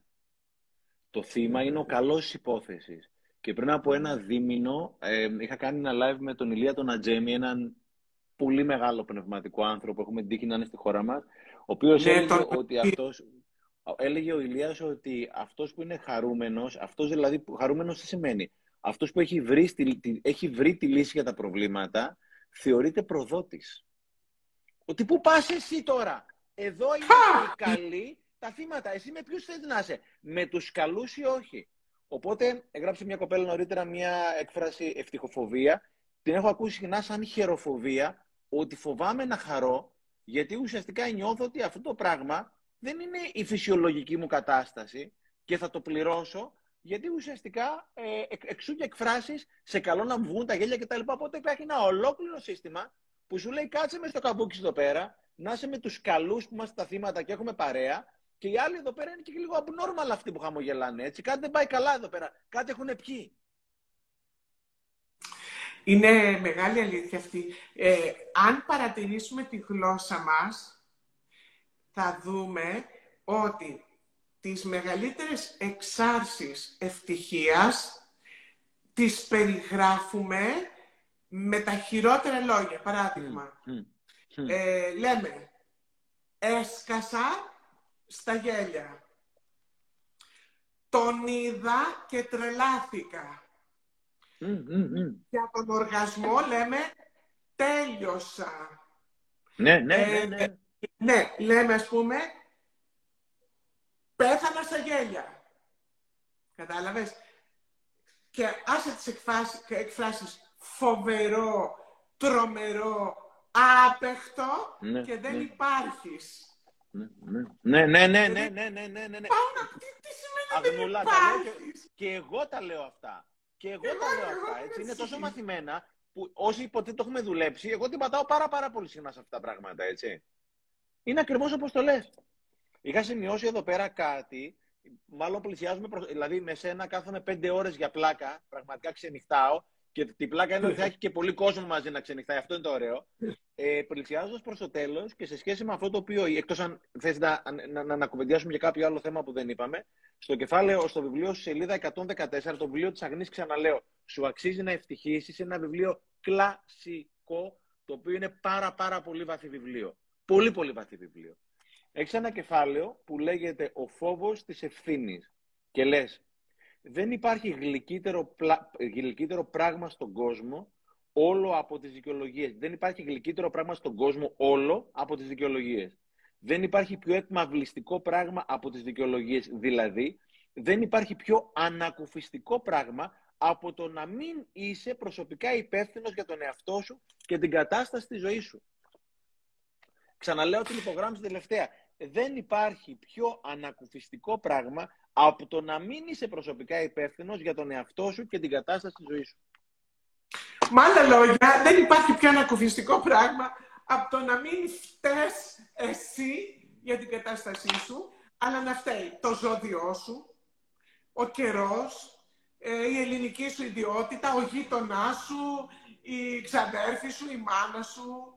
Ε, και εκεί είναι που παραδίδεις σε τρίτους τη δύναμή σου επιλέγοντας την ευκολία, θεωρώ.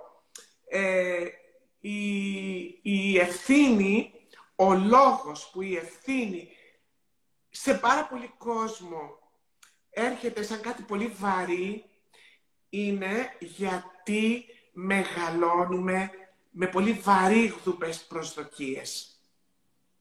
Μεγαλώνουμε με αυτό που είπαμε προηγουμένως, με το χολιγουντιανό σύνδρομο μεγαλείου, όπου άξιος άνθρωπος είναι αυτός που έχει καταφέρει πολλά, έχει πετύχει πολλά, είναι σημαντικός, είναι περίφημος, είναι παραγωγικός, ε, έχει κάνει όλα αυτά που προβλέπει μια κοινωνία. Έχει δουλειά, έχει παιδιά, έχει οικογένεια, έχει αυτοκίνητο, έχει εξοχικό, έχει ταξίδια.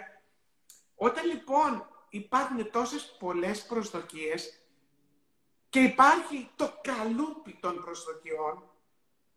Οι άνθρωποι που δεν τα πάνε καλά με τον προκρούστη και δεν ταιριάζουν σε αυτό το καλούπι, αντί να φτιάξουν το δικό τους καλούπι και με αυτοπεποίθηση που λέγαμε πριν, να μην τους ενδιαφέρει ποιο είναι το κοινωνικό καλούπι στο οποίο οφείλουν τάχα μου να προσαρμοστούν, αντί λοιπόν να φτιάξουν τα δικά τους δεδομένα, το δικό τους μονοπάτι, επιλέγουν να αποφύγουν την ευθύνη, να φταίνε όλοι οι άλλοι για να ανακουφίζονται επειδή η ψυχή τους δεν το θέλει αυτό το καλούπι.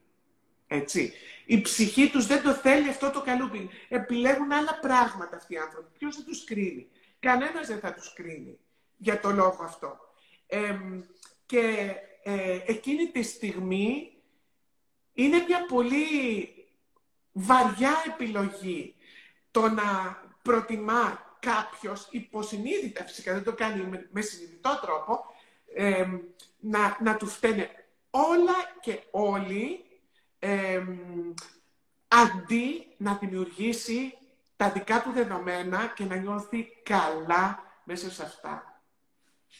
Θέλω να ξέρουμε ε, ότι πολύ συχνά όταν ακούμε ανθρώπους και θα σου πούνε, ξέρω εγώ, το ακούω πολύ συχνά. Αν, αν είχα εγώ σπουδάσει, αν, αυτά τα αν, αν είχα σπουδάσει, εγώ ήμουνα για, για την ιατρική, αλλά τελικά δεν έκανα τίποτα. Αν είχα γεννηθεί σε άλλη χώρα, αν ήμουνα άντρας και όχι γυναίκα, αν είχα άλλους γονείς, αν δεν μου είχε συμβεί το τάδε, η τάδε συμφορά, αν, αν, αν.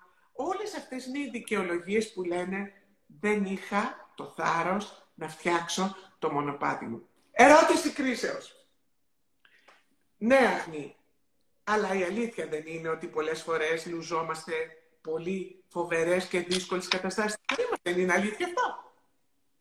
Και, δηλαδή, Δεν είναι γεγονός ότι κάποιοι άνθρωποι τραβάνε πολύ μεγάλα ζόρια, με αρρώσεις, με θανάτους, με αναδουλειές, με οικονομικά. Και η απάντηση μου είναι η εξής. Εδώ αυτή τη στιγμή είναι χίλια πεντακόσιοι δύο άνθρωποι. Θέλω να μου πει ποιος από εσάς έχετε υπογράψει συμβόλαιο ότι θα έχετε αυτό που εύχονται στους γάμους, δηλαδή δύο ανθόσπαρτο. Υπάρχει κανένας εδώ? Τι πομφόλιγα, τι σαχλαμάρα είναι αυτή ότι η ζωή πρέπει να ανακύμαντη. Πού το βρήκατε γραμμένο, πού το βρήκα γραμμένο. Α, ξέρεις, εμένα, πρώτον, οι γονείς μου θα ζήσουν αιώνια. Δεύτερον, το οικονομικό μου οφείλει να είναι λυμένο. Τρίτον, το επαγγελματικό μου οφείλει να είναι λυμένο. Εάν δεν είναι λυμένο, δεν είμαστε στο κανονικό. Ποιος είπε ότι το κανονικό είναι να μην έχεις θέματα οικονομικά? Ποιος είπε ότι το κανονικό είναι να μην έχεις θέματα επαγγελματικά? Πού το βρήκες αυτό? Το κανονικό είναι να πηγαίνουν όλα στραβά και ανάποδα. Αυτή είναι η ζωή. Αυτό είναι το κανονικό. Η εξαίρεση. Αν έχουμε εδώ πέρα έναν άνθρωπο, τη Μαρία Τιτρετάκη, την είδα κάπου. Καταπληκτική χεράρτη στη Μαρία Τιτρετάκη. Από το Ηράκλειο νομίζω. Λοιπόν, η Μαρία, ε, ας πούμε, αυτή τη στιγμή κάποιος την βλέπει απ' έξω, έχει το καλύτερο κομμωτήριο στο Ηράκλειο. Περίπου το καλύτερο, νομίζω. Δεν ξέρω, δεν έχω πάει πρόσφατα. Και άμα κάποιος, ας πούμε, την τη πει, α, αυτή το έχει λυμένο, αυτό είναι το κανονικό. Για ρώτησε την τη Μαρία τι έχεις τρεβήξει. Για ρώτησε την να σου πει. Ε, Αγνία, εσύ το βλέπεις απ' έξω, ωραία, ωραία. Όταν βλέπεις κάποιους ανθρώπους, κάπου το είχα διαβάσει, βλέπεις κάποιους ανθρώπους ή κάποιες καταστάσεις, οι οποίοι πηγαίνουν σαν τον κύκνο μέσα στη λίμνη. Και πραγματικά πόσο... Δεν βλέπεις όμως εκείνη τη στιγμή από κάτω πόσο κάνει τα ποδαράκια του άλλου από κάτω. Οπότε όλοι θέλουμε τη χοντιανή επιτυχία. Ωραία εικόνα. Ναι, ναι, ναι. Αλλά δεν θέλουμε να μπούμε στην δράση πολλές φορές για να κάνουμε, να μάθουμε τη δουλειά, γιατί... Ε, Είναι, ήμουνα σήμερα στο Αντώνη του Καλογύρου την τελευταία ομιλία του δασκάλου μου, οπότε ήρθα πριν από λίγο και έλεγε ο Αντώνης ένα πολύ ωραίο. Το δεν μπορώ είναι βόλεμα. Το δεν μπορώ είναι ένα εκπληκτικό βόλεμα για να μην μετακινηθώ. Γιατί όσο φταίει η Αγνή, ο Α, ο Β, ο Γ, ο Δ, εγώ δεν χρειάζεται να κάνω κάτι. Και μετά το θέμα τι είναι? Όταν τελειώσει το πρόβλημα, όταν αυτός μετακινηθεί, σε παρατήσει, χωρίσετε, τέλος πάντων δεν ξέρω τι κτλ.